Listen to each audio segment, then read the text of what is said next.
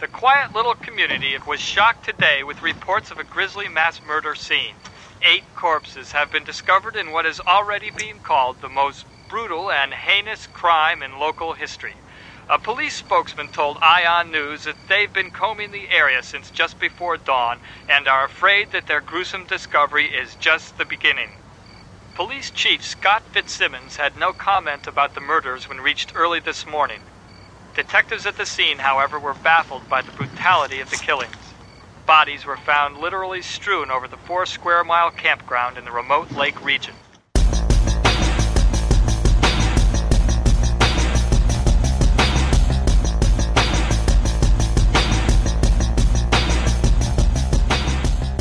Velkommen i kassen med David Bjerre, så har vi fat i gyseren Friday the 13th, part 3 fra 1982. What's wrong? It's that creep Shelley. What a sick sense of humor. Oh, that's just his way of getting attention. He doesn't know what happened. I know it, Deb. But from the minute we got here, I've been seeing things and hearing things. It's probably just my imagination. I shouldn't have come back here so soon. Don't let it get to you.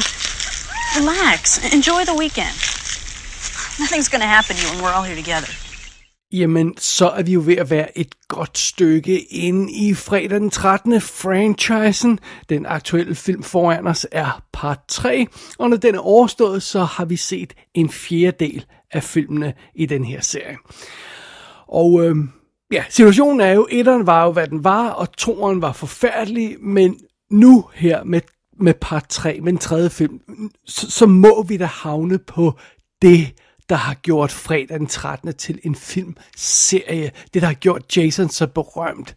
Grunden til, at vi, vi overhovedet øh, nåede op på de 12 film. Den, den grund må vi da ramme snart. Altså, ja, lad os kigge på det. Og lad os heller ikke glemme, at den her film jo kommer fra 1982. Et af de bedste filmår nogensinde. Uh, The Thing er fra 1982, Blade Runner, Poltergeist, E.T., Star Trek 3, 48 Hours, Tootsie, Firefox, First Blood. Man kunne nævne adskillige film, og hvis man bare kigger på gyserfilmene, så er der jo også en masse, øh, masser af, af sequels inden for, for, for, den, øh, inden for den ramme, inden for den genre. Amityville 2 er fra 1982. Halloween 3, der kommer overkøbet en Death Wish 2 i øh, 1982, og en Grease 2. Jeg ved ikke, om den også passer i gyserfilmen, men der er i hvert fald også masser af sequels i det her år, så... Øhm, det betyder jo så, at hvis man laver en film i 1982, så skal man altså man skal bringe sit A-game, hvis man vil lege med. Øh, og, øh, altså, ja, ellers så, ellers så nytter det ikke noget. Og gør fredag den 13. part 3 så det. Well, hold that thought, som man siger. Lad os først lige kigge på historien i filmen. Vi er naturligvis tilbage ved Crystal Lake her i filmen. Well, sådan mere eller mindre i hvert fald, fordi vi er i området omkring øh, Camp Crystal Lake, så, så vi, vi, vi er ikke helt præcis det samme område som de to andre film, men vi er i nærheden af.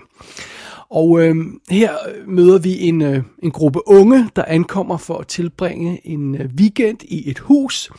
Det er øh, pigen Chris Higgins forældres hus. Og hun har været væk fra, den her, øh, fra det her område fra byen i nogle år, og det er der en meget bestemt grund til, som vi nok skal vende tilbage til lidt senere, og, og nu vender hun så tilbage øh, for at konfrontere fortidens dæmoner, og, og med sig har hun altså en, en flok venner, der bare er klar til at hygge sig max den her weekend. Det er sådan konceptet. Hvad de ikke ved, de her venner, det er naturligvis, at Jason han render rundt i området. Den psykopatiske seriemorder, som vi jo sådan først rigtig mødte for første gang i forrige film, han er på banen igen, og af en eller anden grund har han udset sig denne her gruppe som mål i vores historie. Øh, til at starte med, så betragter han bare Chris og hendes venner, men på et eller andet tidspunkt, så kan han ikke holde sig tilbage længere, og så går myrderierne i gang, og så er der dømt blodig weekend for helvede. Det er historien her i Friday the 13th, part 3. Det er igen Steve Miner, der er tilbage bag kameraet. Det var også ham, der instruerede den forrige film, så ham har vi snakket om. Men vi har en, øh, en næsten helt ny rolleliste i den her omgang. Øh, vores hovedrolleindhaver Chris, øh, som er en sød babe naturligvis, bliver spillet af Dana Kimmel, der også har været med i soap tv-serien Texas fra 1980 og Sweet 16 fra 1983, men hun har øh, stort set ikke lavet noget efter 1990. Så sådan er det. Som Jason, der, som jeg, ikke, jeg ved ikke, om jeg har overhovedet nævnt, hvem der spillede ham i de tidligere film, men det har været sådan et stuntman og lidt tilfældige random folk. Her er det en gut, der hedder Richard Brooker, som altså er, øh, er Jason for første og eneste gang, og, og det er der nok en grund til. Det kommer vi tilbage til senere. Øhm, så møder vi Rick, der er Chris' tidligere kæreste, som hun altså vender tilbage til nu, spillet af Paul Kratka, der stort set ikke har lavet noget andet. Øh, så møder vi Andy, som er sådan lidt mere slick dude, spillet af Jeffrey Rogers, der har været med i Karate Kid Part 2, hvor han spiller G.I. nummer 4. Ellers har han heller ikke lavet så forfærdeligt meget andet. Og, og Andy, han er så kæreste med Debbie, der er naturligvis også en super smuk babe, og som... Øh, som bliver spillet af Tracy Savage, der, øh, der, der nærmest heller ikke har lavet noget øh, andet interessant. Øhm, så møder vi også Vera, som er en, sådan en, en ekstra pige, der er med og, og, og ikke har nogen fast kæreste. Bliver spillet af Catherine Parks, som har været med i blandt andet 1981-filmen Looker, der, der, der er værd at tjekke ud. Og øh, ideen er så lidt, at hun måske skal hooke op sammen med den, en, en fyr, der heller ikke har nogen kæreste, øh, Vera der, og, øh, og det er så fyren Shelley, som er den lidt småfede jokester i gruppen, der bliver spillet af Larry Cerner, der heller ikke har lavet noget stort set andet. Så det er ikke fordi, der er sådan vanvittigt mange berømte skuespillere, der har, der har fået en karriere ud af den her film. Men øh, så er det jo.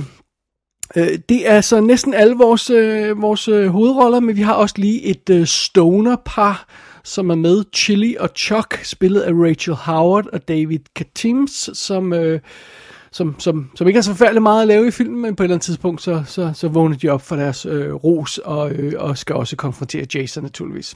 Og så har vi af en eller anden mærkelig årsag en bikerbande med os. Ali, Loco og Fox, spillet af Nick Savage, Kevin O'Brien og Gloria Charles, og, og, og, og de render også rundt i filmen, og ja, der skal jo være lidt kanonføde til, til Jason, om jeg så må sige. Det er sådan cirka rollelisten, vi har at lege med her i fredag den 13. del 3. I turned around. And standing there was this hideous looking man. He was so grotesque, he was almost inhuman. He had a knife, and he attacked me with it. I was so hysterical, I don't know how I was even able to think, but I kicked the knife out of his hands and I ran. He ran after me and he caught me and he pulled me down to the ground. I was kicking and screaming and yelling, but it didn't do any good. He dragged me along the ground. I blacked out. I don't know what happened after that. I just don't know. Lad os lige starte et helt andet sted end ved Crystal Lake og fredag den 13. Lad os starte i den tredje dimension. Fordi Friday the 13th part 3 hedder jo også Friday the 13th part 3 3D. Øh, det, det er simpelthen en af de her film fra øh, 3D-perioden, der var i 80'erne. Man har jo adskillige gange forsøgt at få øh, stoppet 3D-film ned i halsen på os.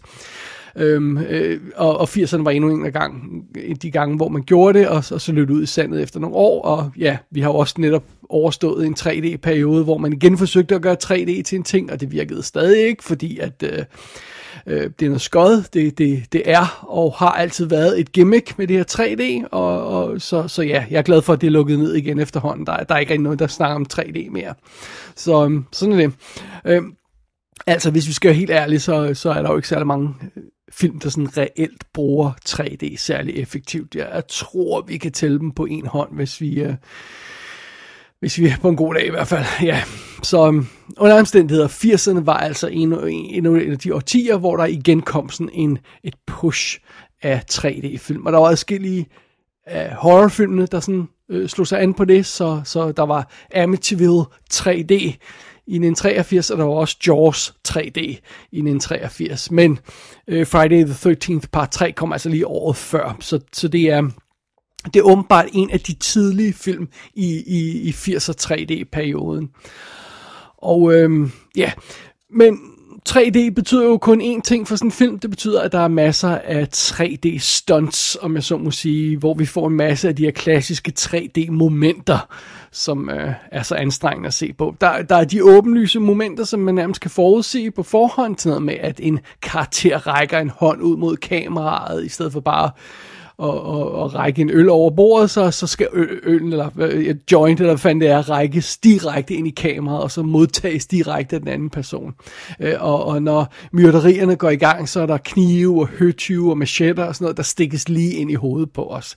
Det er sådan, ja, det er jo, det er jo så derfor, man, man har lavet det på sådan en horrorfilm her. Øhm, så er der også nogle enkelte 3D-momenter, der er sådan lidt mere originale, eller for, forsøger at lave noget, der er sådan lidt mere modigt. Der er for eksempel et, øh, et skud, hvor man prøver at få et øje til at springe ud af hovedet på en person lige ind i ansigtet på os. Det virker ikke, men det er et meget godt forsøg, altså på at lave noget, der sådan måske er, er set tusind gange før i hvert fald i 3D. Men så er den her fredag den 13. del 3 jo altså også fyldt af øh, decideret fladpandede 3D-momenter.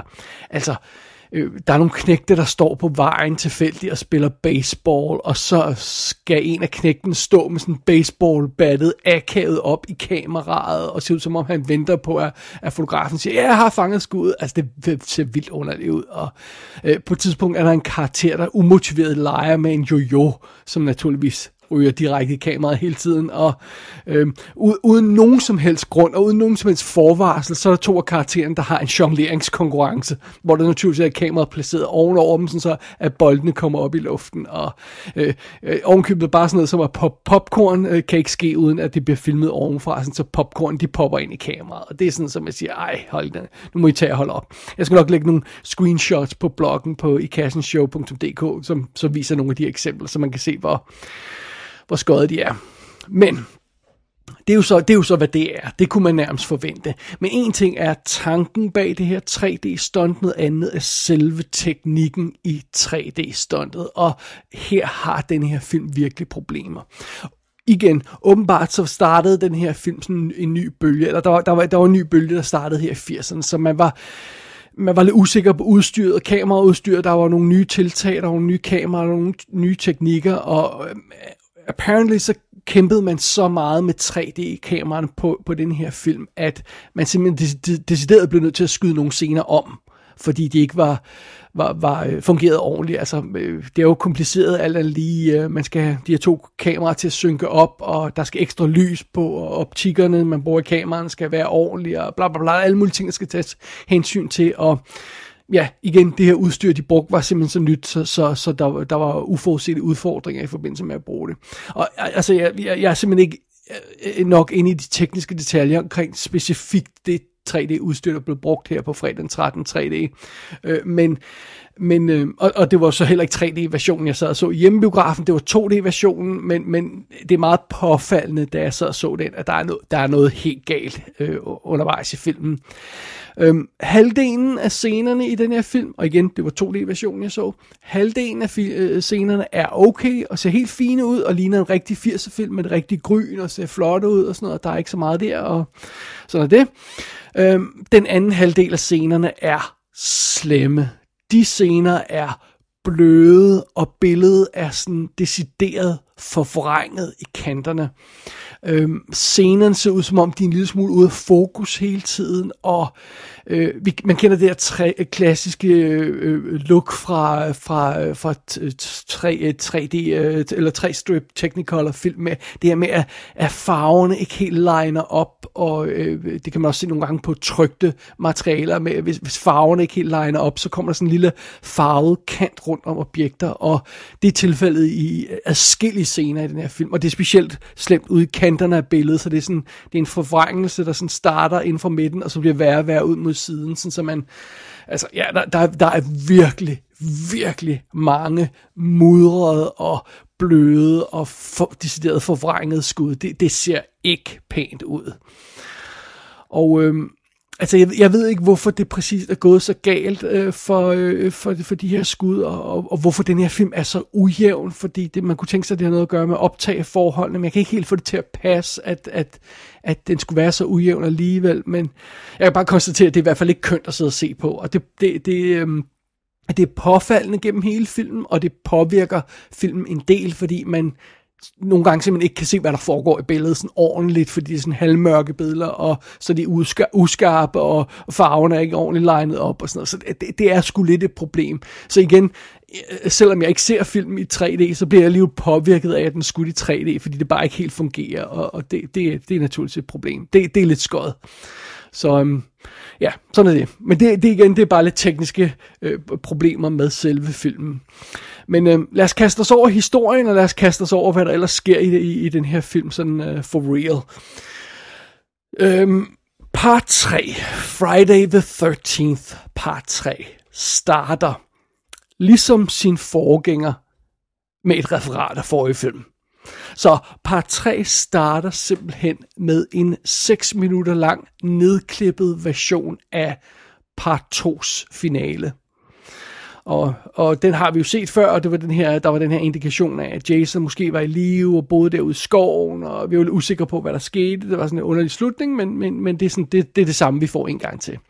Og efter vi får den her 6 minutters øh, nedklippet udgave af, af forrige film, så, øh, så får vi en credit-sekvens, og, og, og I'm sorry, en 3D credit sekvens, fordi naturligvis så kommer credits ud af billedet, og det gør de altså med, at bogstaverne har sådan nogle lange haler, så det ligner Superman øh, øh, credits. og i øvrigt så udspiller den her credit sekvens til, øh, så til noget bizarre disco-musik.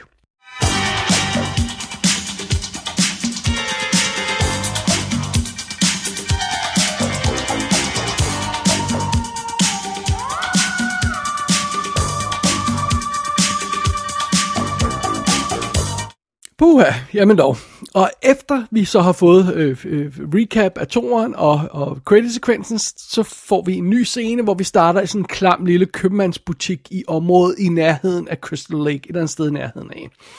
Og øhm, der, der kører tv i baggrunden, og der er snak om morerne på tv, og imens øh, vi, vi hører om det, så, så ser vi den her klamme købmand og hans øh, øh, rappen skraldekone, der, der, der render rundt. Og vi skal se parret skændes, og så skal vi se manden æde sig gennem halvdelen af sin egen butik, og så skal vi se ham sidde på toilettet og skide, og øh, heldigvis kommer Jason på et tidspunkt og myrder dem begge to brutalt, og så kan vi komme videre i historien.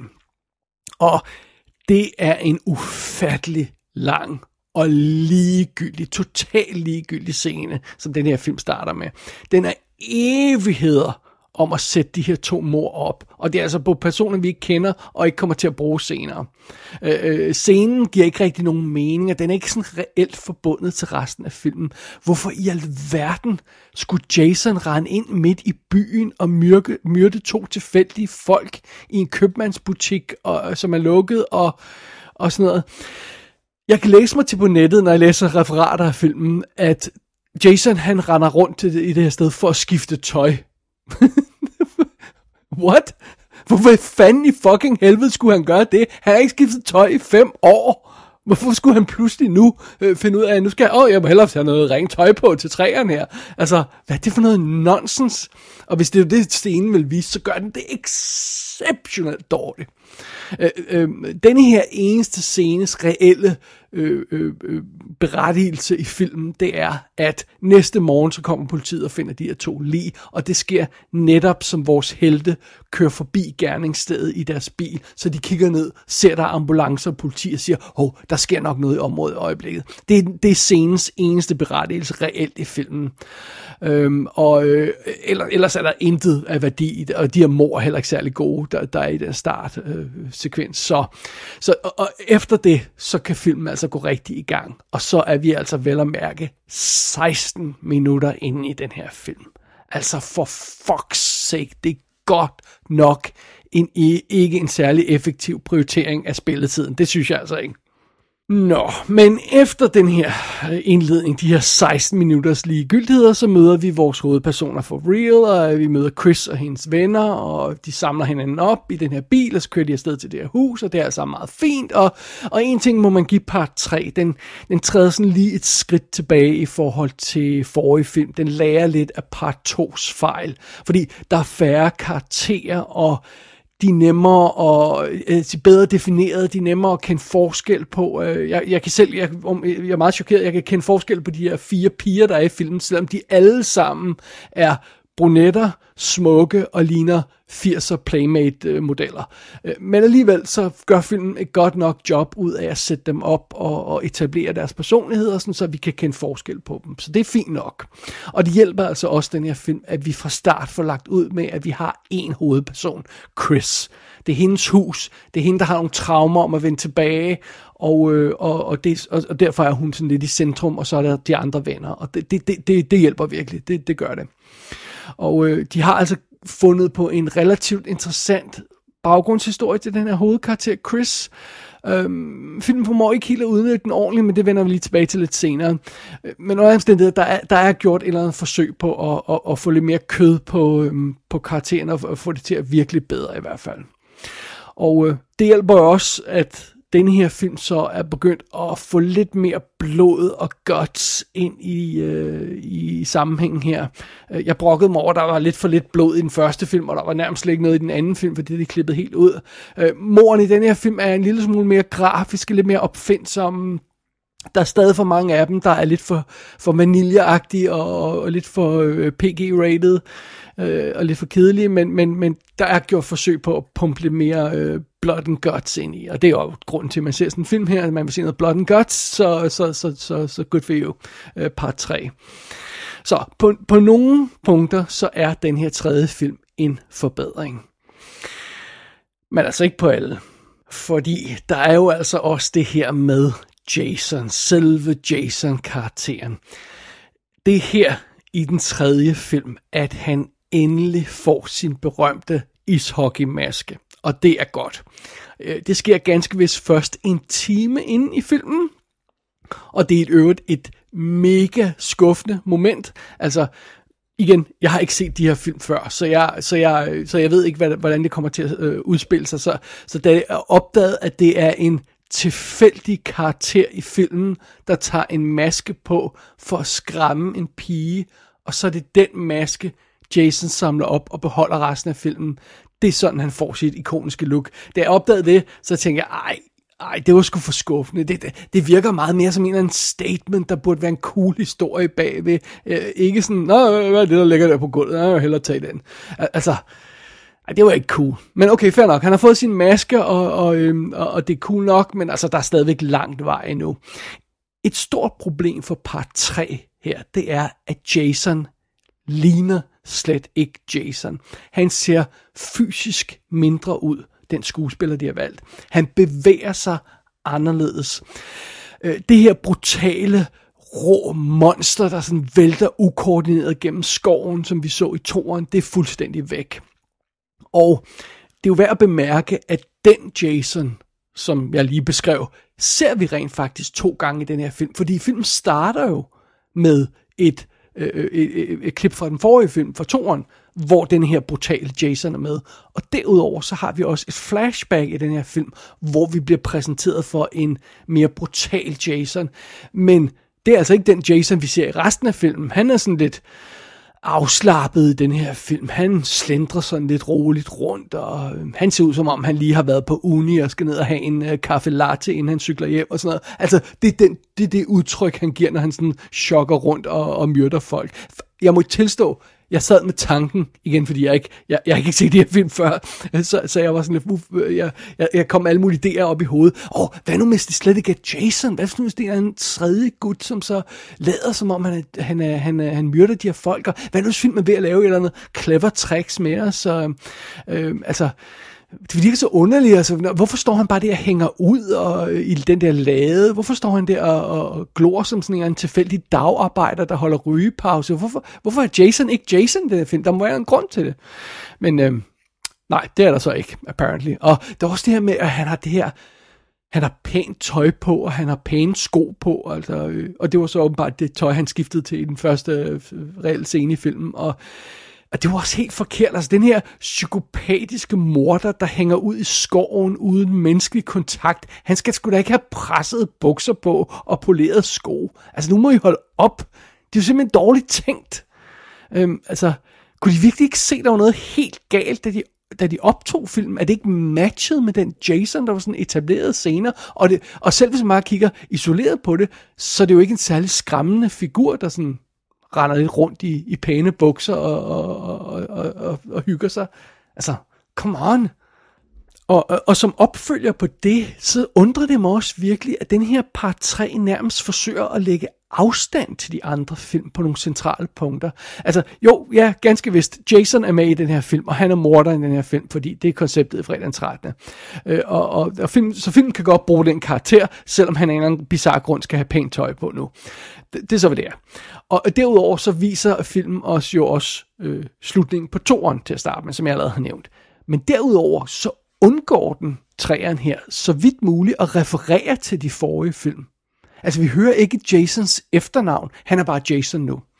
Øh, der er intet med hans mor, øh, igen, bortset fra det her øh, recap af toren, øh, men der er intet med hans mor i selve øh, filmen her. Øh, der er ikke rigtig nogen af karaktererne, der snakker om Camp Crystal Lake, eller Camp Blood, eller noget i den stil der. Jeg må indrømme, jeg var faktisk ikke sikker på, om de her karakterer overhovedet kendte til Camp Crystal Lake, eller overhovedet ved, hvem Jason er. Altså, Jason er i hvert fald ikke den her kæmpe boogeyman, som alle åbenbart kendte pludselig i toren, hvor de sad ved lejrebål og snakkede om, åh, oh, oh, Jason, som alle jo har hørt om. Her er der ingen, der ved, hvem Jason er. Øh, og, og det virker ret bizart, det virker besynderligt, at man sådan starter på en frisk på den måde, øh, altså, øh, eller går trin baglæns nærmest i forhold til toren. Øh, til gengæld har Jason så en vigtig rolle at spille i forbindelse med vores hovedperson Chris. Og, øhm, og, og, og så lad os lige tage fat i den øh, baggrundshistorie på hovedkarakteren her. Den er meget interessant, synes jeg. Øh, filmen gør et stort nummer ud af, at Chris, hun har oplevet noget forfærdeligt. Og øh, det er så derfor, hun, hun vender tilbage til, til, til, øhm, til, til efter nogle år her. Altså, øh, den, giver, den giver sig rimelig god tid til at afsløre, hvad det reelt er, hun har oplevet. Det sker først over halvdelen øh, af tiden inde i filmen, altså øh, næsten 50 minutter ind i filmen, der spiller 95, tror jeg det er. Øh, men, øh, men, men, men den indikerer hele tiden, at Chris har oplevet noget forfærdeligt, og på et tidspunkt så fortæller hun, hvad det er. Lille spoiler på det. Øh, for nogle år siden, så blev hun åbenbart øh, øh overfaldet i skoven af en psykopat, og det var den grumme oplevelse, der oprindeligt fik øh, Chris, vores hovedperson, til at rejse væk fra byen, og, øh, øh og og fordi det var, der var simpelthen for meget traume involveret i at være her. Og øh, det, der skete, var simpelthen, at hun blev, hun blev snuppet, da hun var ude at gå i skoven, og så blev hun bortført af den her maniac øh, med en kniv, og, øh, og, og næste morgen, så vågner hun op i sin egen seng, og kan intet huske. Og på et tidspunkt i denne her film, så fjerner Jason sin maske et øjeblik, som han ellers har på, når han begynder sin myrderier, så har han nærmest den her maske på hele tiden, så ingen kan genkende ham. Men han fjerner sin, øh, sin maske et øjeblik, og det er så her, Chris genkender ham som manden, øh, der kidnappede hende i skoven dengang. Øh, hvilket de fleste nok har, har gættet øh, ret hurtigt i filmen, men altså det, vores hovedperson opdager det, da han tager masken af et kort øjeblik. Det er jo et 86 minutter ind i den her 95 minutter lange film. Øh, øh, øh, for det første, så, øh, så forstår jeg ikke helt, hvorfor man venter så lang tid med det, den punchline, fordi havde det ikke været en vild fed ting at at introducere tidligere i filmen, at der kommer den her gut og begynder at, at myrde de her folk, og det går op for Chris, at det er hende, øh, det er ham, øh, hun har været konfronteret med før. Øh, det er meget sent, at de venter med at afsløre det, specielt fordi vi alle sammen eller mere har gættet det øh, øh, øh, sådan, øh, tre kvarter tidligere. Øh, plus en anden ting, der er underlig, Jason han fjerner åbenbart kun øh, øh, øh, den her maske et kort øjeblik for at øh, få et ræb af sin, om sin hals, som er, der er et ræb om halsen på, men han skal have det fjernet, så han bliver nødt til at løfte masken. Det er ikke særlig tydeligt vist. Øh, jeg måtte læse mig til at det, der foregik på nettet, for jeg troede rent faktisk, at han løftede masken og for at vise, hvem han var til hende. Men det er så åbenbart ikke tilfældet. Men fidusen er, der er der en potentielt interessant historie i det her, som er helt anderledes end de første film. Altså, fordi for det første har vi det her creepy setup. Hvad skete der med Chris, da hun, øh, da hun blev bortført? De ting, hun ikke kan huske. Har Jason genkendt Chris øh, meget tidligere i, i, i plottet, og, og øh, er bevidst om at tage en maske på, for at hun ikke skal opdage, hvem han er, og er det derfor, han hænger ud i nabolaget, for specifikt at få fat i hende? Er det, øhm, øh, vil han have fat i hende igen, sådan, så de kan, han kan bortføre hende endnu en gang, så de kan lege hus ud i skoven, eller vil han dræbe alle hendes venner, så han har hende for sig selv, eller, eller sådan noget? Der, der er sådan en masse potentiale i det, der er en masse setup, der sådan bliver lagt ud fra filmens side, og så, så virker det som om, den ikke rigtig har tænkt den her tanke videre, og, så, og bruger det ikke rigtigt til noget. Den får slet ikke brugt den her forhistorie ordentligt. Den får slet ikke brugt, det, brugt Chris' traume sådan ordentligt til noget, og det er som om det hele sådan stille og roligt falder på gulvet, og, og, øh, og Jason han er sådan en Terminator-agtig person, der prøver at dræbe hende, og jamen, øh, det, det er ligesom det, de har. Øh, øh, jamen, hvad med alt det andet potentiale, der var i det her setup? Hvorfor, hvorfor bruger jeg ikke noget af det? Øh, det, det, det, det er underligt, og, og det, det føles et langt stykke hen ad vejen, som om øh, fredag den 13. part 3, den simpelthen kører på autopilot, uden at tage stilling til sin egen historie, eller det potentiale, den selv lægger for dagen. Øh, der er nogle unge, de dukker op ved et hus, de skal dræbes, og de skal dræbes af Jason det, så, så, så meget længere har filmen åbenbart ikke tænkt sin egen historie. Og det, og det er også derfor, den bliver så underlig mekanisk undervejs. Øhm, vi har for eksempel en scene, hvor en person falder over livet af en ven. Men det bliver så ikke brugt til noget synderligt dramatisk. Det er en hurtig chok-effekt, og og så er filmen videre, og så næste øjeblik, så synes den her karakter har glemt alt om sin ven. Øh, og, og det, det det, jeg mener med, at den, det, filmen ikke rigtig får, får udnyttet det potentiale, der den, den selv har. Øh, øh, øh, det, var, det var så en af de ting, jeg, jeg, jeg, jeg synes, man kunne have fikset, for eksempel den første film, det her med, at der er alle de her mor, men der er ingen, der falder over livet af deres venner, så derfor er der ingen, der ved, hvad der foregår. Men det gør man faktisk her. Her er der nogen, der opdager livet af nogle af de andre folk, og, men, men så bliver det ikke brugt til noget alligevel. så, altså det er virkelig forbløffende så meget uudnyttet potentiale, der er i den her film. Sådan historiemæssigt, karaktermæssigt, spændingsmæssigt. Øh, og, og faktisk virker det som om, at, at at, at manuskriptforfatterne har, har så lidt at byde på, så de, så de kommer med næsten desperate påfund. Altså bare tag det her med motorcykelbanden. What the hell is that? Øh, ja, der er en tre personers motorcykelbande, der åbenbart er på besøg i en lokal købmand i starten af filmen, og de har en konfrontation med et par af vores hovedpersoner, og, øh, og, og, og, og vores hovedpersoner øh, gør, gør noget skade på deres motorcykler, og derefter dukker den her bande op i fuld dagslys i øvrigt, ud, øh, altså ved Chris' hus, øh, for at brænde laden af, så, det, øh, så de kan straffe de her folk. Uh, altså, what? Slap, for det første, slap dog af. Uh, for det andet, uh, det, det giver jo ingen mening. Hvorfor, hvorfor skulle, altså, fuld dagslys og rende rundt og, uh, altså, uden at vide, hvor mange folk der er i det her hus, og hvem der er til stede, og, og noget som helst, altså, øh, så, så render de bare rundt og vil, vil brænde lade. Jamen, det giver ingen mening. Det er simpelthen så underligt. Men øhm, øh, det er selvfølgelig meget fedt, at der dukker tre nye karakterer op, fordi så, kan, så har Jason tre friske folk, han kan slå ihjel, før han går i gang med vores kernegruppe af helte og hovedpersoner. Og, men det er, bare, det er bare sådan virkelig klodset påfund, den, den, den, hele den idé om motorcykelbanden, og det giver, ja, det giver ingen mening. Øh, Øh, og, og, og det, det, det, det igen, altså det er bare et elendigt manuskript, der er skruet sammen til den her film, og, og, øh, og øh, ja, og, og, og så altså, derudover så er den også elendigt instrueret, øh, lige så dårligt instrueret, som, som, som den forrige øh, fredag den 13. var.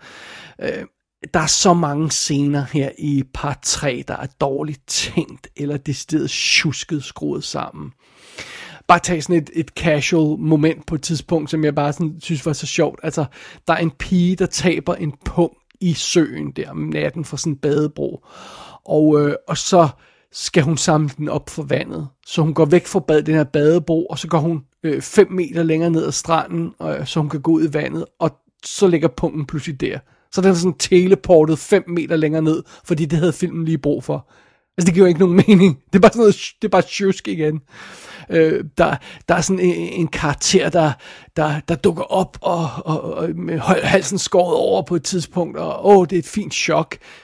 Men den karakter blev dræbt for adskillige scener siden, og hvor har personen så været i mellemtiden? Øh, men det var sådan, om den her person, der fik skåret halsen over, så blev han sat på pause, fordi at filmen har brug for ham lidt senere, og så, så dukker han op øh, et par scener senere, og altså, det, det, det er også bare tjusket skruet sammen, det giver ikke rigtig nogen mening, og, og, og, og øhm, ja, det, det, det, det, det er bare ikke godt. Og så er der også, også apropos øh, at være tjusket, eller måske mere klodset og dårligt tænkt, musikken, for helvede, hvor er musikken ringe i den her film. Den er simpelthen så aggressiv, musikken i den her film. Øh, og det virker som om, den forsøger hele tiden at kompensere for den manglende spænding ved at gå helt amok, hver gang der er ved at ske noget. Men det har jo, så, det, det har jo den modsatte effekt. Man bliver opmærksom på, hvor lidt spænding der reelt er i filmen, fordi musikken insisterer på, at det skal være spændende hele tiden. Det har den modsatte effekt af det, de havde formodentlig gået ud fra, havde, havde til hensigt filmfolkene. Det er også bare bizart, altså, come on. Og igen, så øh, ja, apropos øh, dårlig instruktion, dårlige manuskripter, hvad, hvem ellers skal give skylden, prikken over i'et er igen en drømmeslutning. En øh, ekstremt påtaget, totalt ulogisk øh, sekvens, der skal minde os om etteren. Vores person er i en båd ud i søen, og der kommer noget op bag hende. Øh, og, øh, og altså, det giver ingen mening, hvordan vores hovedperson havner i den person, og det, der sker i sekvensen, giver ingen mening. Og i, det er selvfølgelig en drømmesekvens, skal vi lige indskyde bemærkninger om. Men, øh, men sidst vi havde sådan en lignende drømmesekvens, der havnede vi jo problemer, fordi sidst vi havde sådan en drømmesekvens, der var det i etter, og så dukkede der en knægt op, øh, som havde været død i 20 år, og pludselig blev vækket til live, og nu er vi stok med ham, og øh, som skal rende rundt og myrde folk, så altså, hvis den trend holder, så betyder drømmesekvensen i slutningen af træeren her, at nu er Jasons mor også i live igen, selvom hun har været død i, ja, siden etteren. Øh, og, og nu kommer hun så åbenbart tilbage for at hævne mordet på sin søn, der var i gang med at hævne mordet på sin mor, øh, efter at hun var ved at hævne mordet på ham. Så tror jeg, hvis nok, jeg har styr på det. Altså, øh, den slutning fungerer ikke. Det er bare nonsens. Og det, det behøver da ikke at være så besværligt at lave en teen slasher. Come on, drenge. Hvad laver I, eller piger? Øh, hvad, hvad fanden laver I med de her film? Altså, fuck. Nå, no. ja. Yeah. Ej, jeg må indrømme, jeg synes, øh, fredag den 13. Friday the 13th part 3 er en fiasko. På nogle punkter indrømmet, så klarer den sig en lille smule bedre end toeren. Men på andre punkter er den akkurat lige så slem. Øh, øh, øh, jeg tror, det mest fundamentale problem er, hvor uopfindsomt selve plottet i den her film er. Og øh, resultatet er så en, en, en teen slasher gyser, der hverken er spændende, eller uhyggelig, eller interessant, og den er slet ikke blodig nok. Altså, ja, det kan godt være, at de kalder den fredag den 13. Den burde hedde søndag den 15. i stedet for. Det havde været mere, en mere passende, søvndysende titel for den her film. Jeg håber altså godt nok, at den her franchise, den forbedrer sig snart. Jeg håber godt nok, at næste film har mere at byde på. Og ja, overraskende nok, så bliver, øh, selvom vi kun er en fjerdedel af, af, af filmen igennem den her franchise, så, så er det slut efter næste film. Det må det jo være, fordi den hedder nemlig Friday the 13th, the final chapter.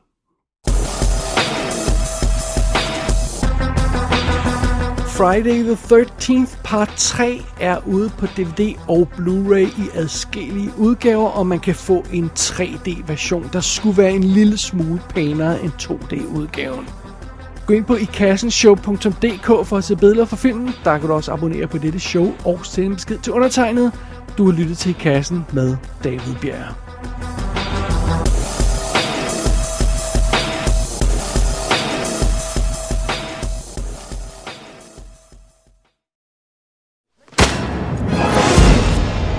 we know you're not the killer? Huh? Huh?